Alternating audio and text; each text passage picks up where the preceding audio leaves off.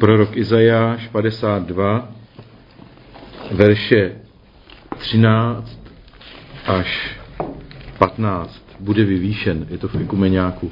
Hle, můj služebník bude mít úspěch, zvedne se, povznese se a vysoko se vyvýší. Jak mnozí strnuli úděsem nad tebou, jako jeho zezření bylo tak znetvořené, že nebyl podoben člověku. Jeho vzhled takový, že nebyl podoben lidem.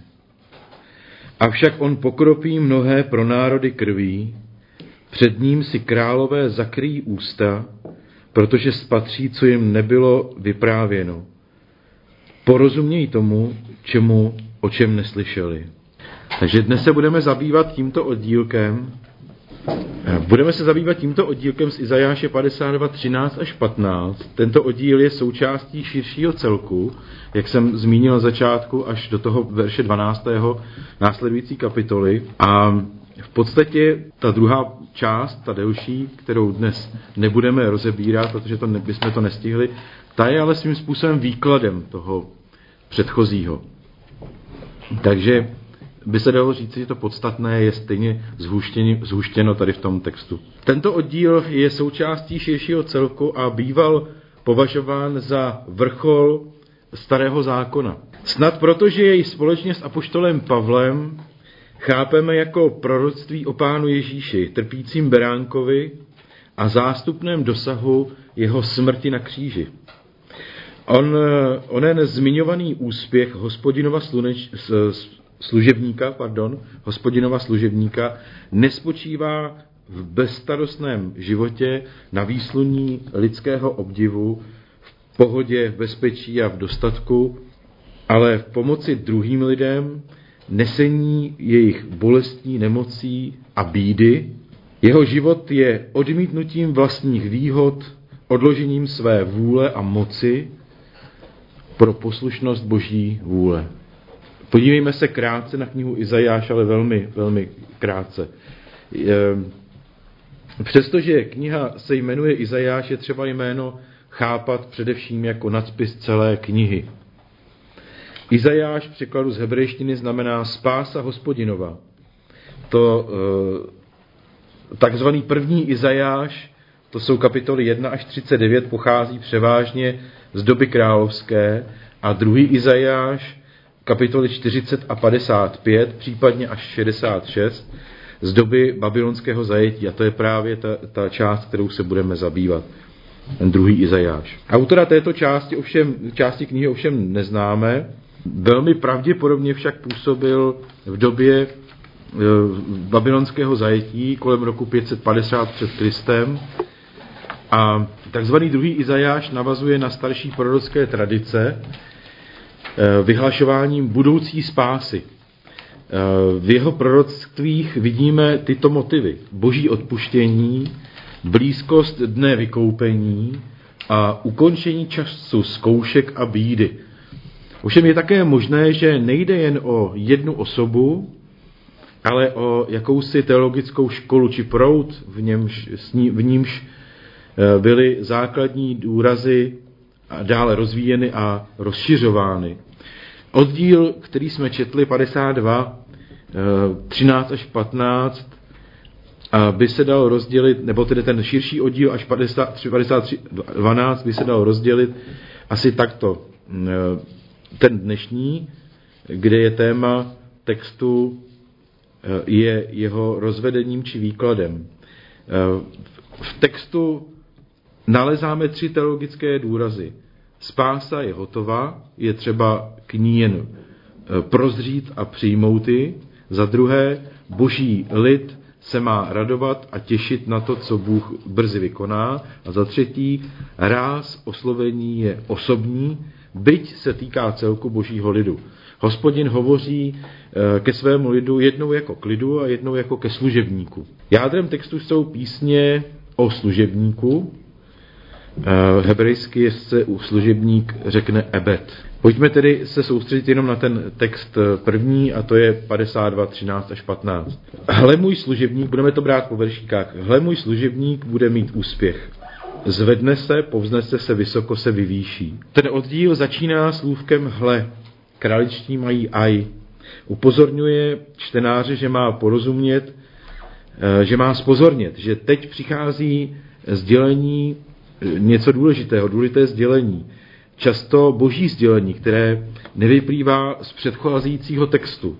Hle můj služebník uspěje, pravý hospodin. Hebrejské slovo šákal se překládá jako být prozíravý, důmyslný a také, jak jej použili překladatelé ekumenického překladu, uspět, čili dalo by se také říct dařit se. Samotné slovo uspět nás, v nás vyvolává představu něčeho spojeného s vlastním výkonem. Ale ve spojení s ostatními možnostmi překladu dostává slovo hlubší duchovní význam. Hospodinův služebník uspěje, protože půjde cestou sebeodevzdání. Slovo, které ekumenický překlad před, překládá jako služebník, eh, v hebrejštině ebed, je v hebrejštině ebed. Mezi odborníky se vede spor o tom, kdo je o ním služebníkem. Výkladů je mnoho, ale nej, nejzávažnější jsou jen dva, židovský a křesťanský.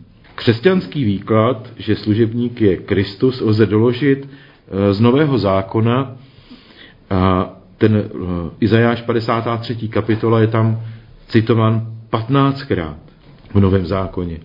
Židovský, zá, židovský výklad, že služebník je trpící Izrael, ukazují některá místa přímo v Izajáši, například 41.8 nebo 44.1. Eh, některá místa z Izajáši, kde je hospodinem nazýván Izrael přímo služebníkem. I přes jisté drobné náznaky svědčící pro židovské pochopení musíme tuto variantu ponechat jen jako zajímavou, řekněme, protože má jednu významnou slabinu. Zakládá totiž naději proti smrti na člověku, přesněji na kolektivu. Nauka o spáse v Ježíši Kristu, Božím synu, nás ale učí, že vykoupení z hříchu a smrti je jen v božích rukách a není omezeno lidskými možnostmi ani schopnostmi. Nezávisí tedy na člověku, ale na hospodinu, na božím synu. Služebníkem není myšlen ani kolektiv, ani jednotlivec, ale role, úřad nebo druh pověření, podobně jako král, soudce nebo prorok. To je, myslím, jako dobré řešení tady do, do toho sporu. Služebníkem není totiž myšlen, myšlen člověk, jednotlivec, ale je tím, tím služebníkem, mohli bychom ho napsat s velkým S, je úřad eh, nebo pověření. Tento služebník hospodinův je však na rozdíl od eh, těch světských králů hotov trpět za druhé a nést břemena druhých a tento služebník nás bere jako údy svého těla do této role, abychom jedni nesli břemena druhých. A tím nejsou jen trápení našich bližních, ale také jejich viny a křivdy způsobené nám, abychom jako učedníci dosvědčovali, že jsme jeho právě tím, jak neseme křivdy a trápení pro jeho jméno. 13. verš praví, že služebník hospodinův bude mít úspěch. Zvedne se, povznese se a vysoko se vyvýší, je tam psáno. Věroučný pohled dává však přednost trpnému rodu, čili bude, bude zvýšen, povznesen a zveleben. Služebník se sice sám odevzdává Bohu, ale je to Bůh sám, kdo jeho oběť přijímá a povyšuje ho. Jak se píše například v knize skutků. Bůh našich otců vzkřísil Ježíše, kterého vy jste pověsili na kříž a zabili, toho Bůh vyvýšil jako vůdce a spasitele a dal mu místo po své pravici, aby přinesl Izraeli pokání a odpuštění hříchů. Skutky 5, 30 až 31. Přesnější je tedy, že služebník bude vyvýšen, povznesen a zveleben.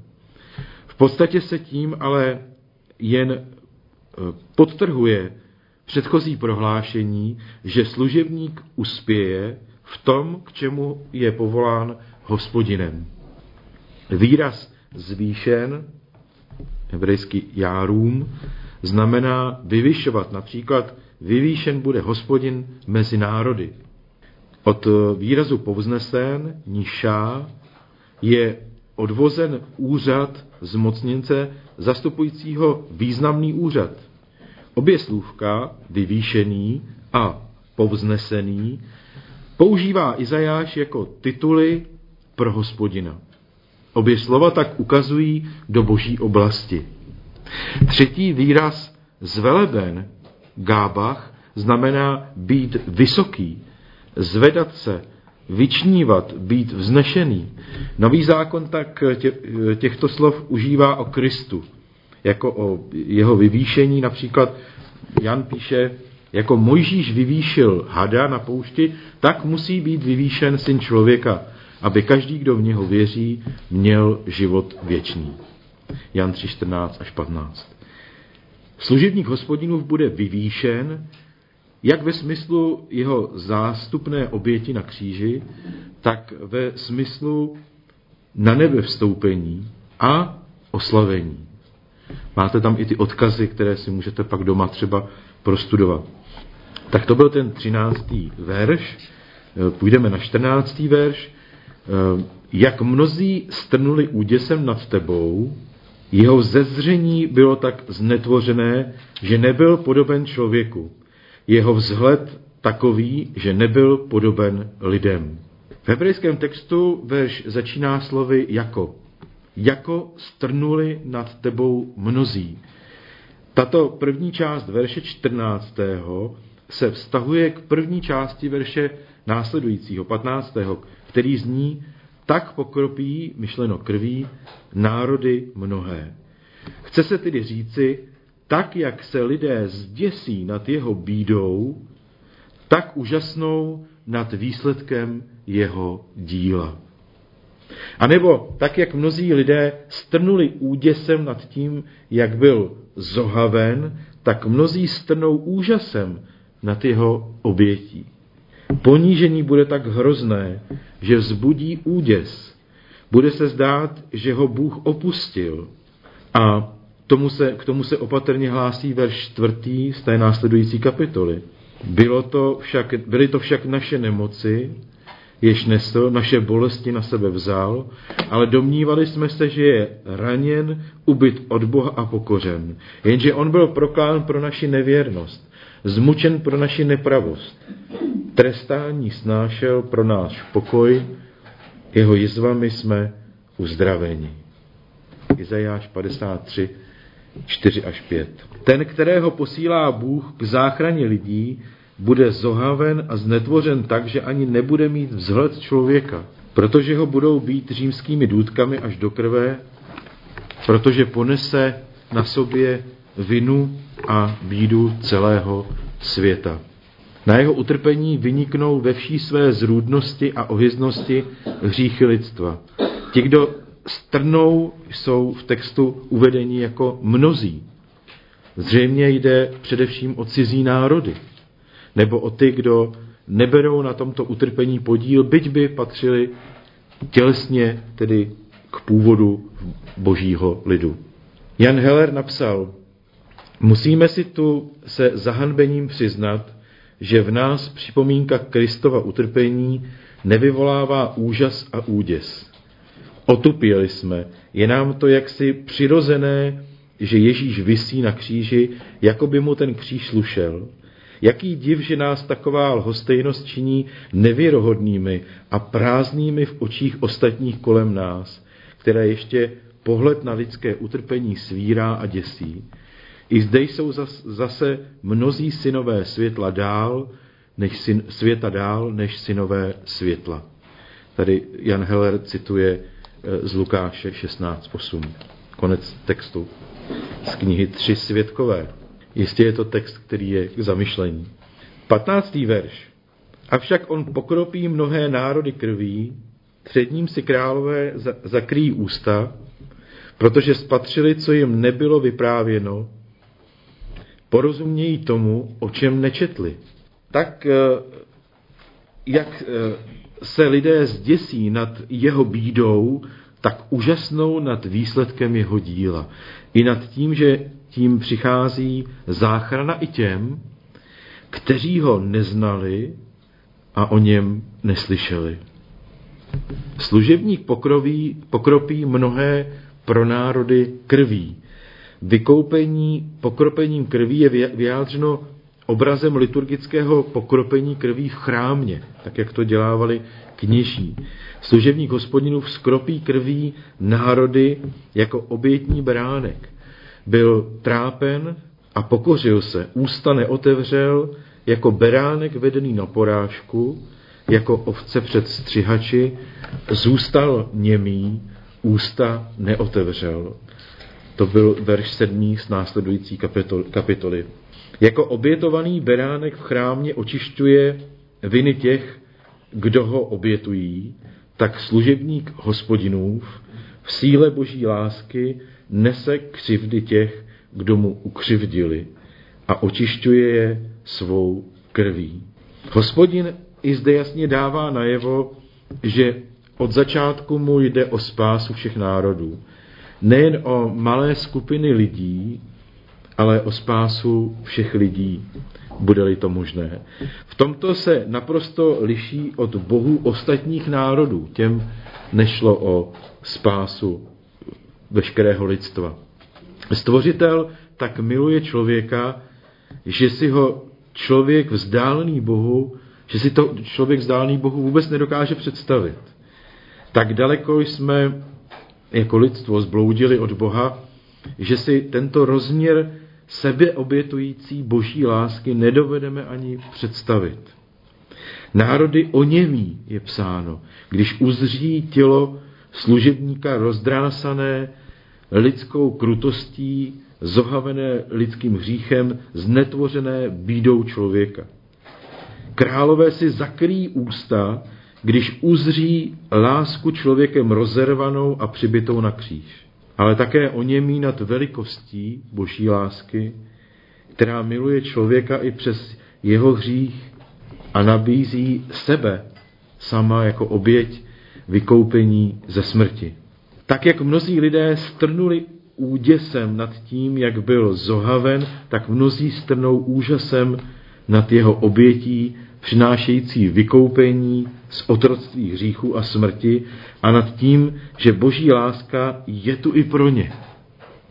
I králové si nad tím zakryjí ústa, když porozumějí tomu, co jim bylo zjeveno, přestože jim to nikdy nebylo předtím zvěstováno. Co říci na závěr? Nám bylo zjeveno jako křesťanům, co mnozí proroci a učitelé toužili spatřit. Poznali jsme, jak hluboká je boží láska k nám. Jak hlubokou, hlubo, jakou hloubku boží lásky znovu spatřujeme, když přemýšlíme o ranách Kristových. Jak veliká musí ta láska být, se zpívá v jedné písni, když pro své děti byla ochotná jít tak daleko, aby je přivedla domů. Otevřeme svá srdce a nechme k sobě znovu v tom velikonočním čase promluvit příběh služebníka hospodinova. A jako Kristus nesl na svých bedrech nemoci, bolesti, trápení i křivdy, nosme i my břemena jedni druhých. A to nejen ta trápení, když se nám někdo svěří, ale i ty křivdy, které nám naši bližní způsobí tak budeme svědectvím, že jsme jeho a že mu patříme celým srdcem. Tolik z biblického textu a výkladu.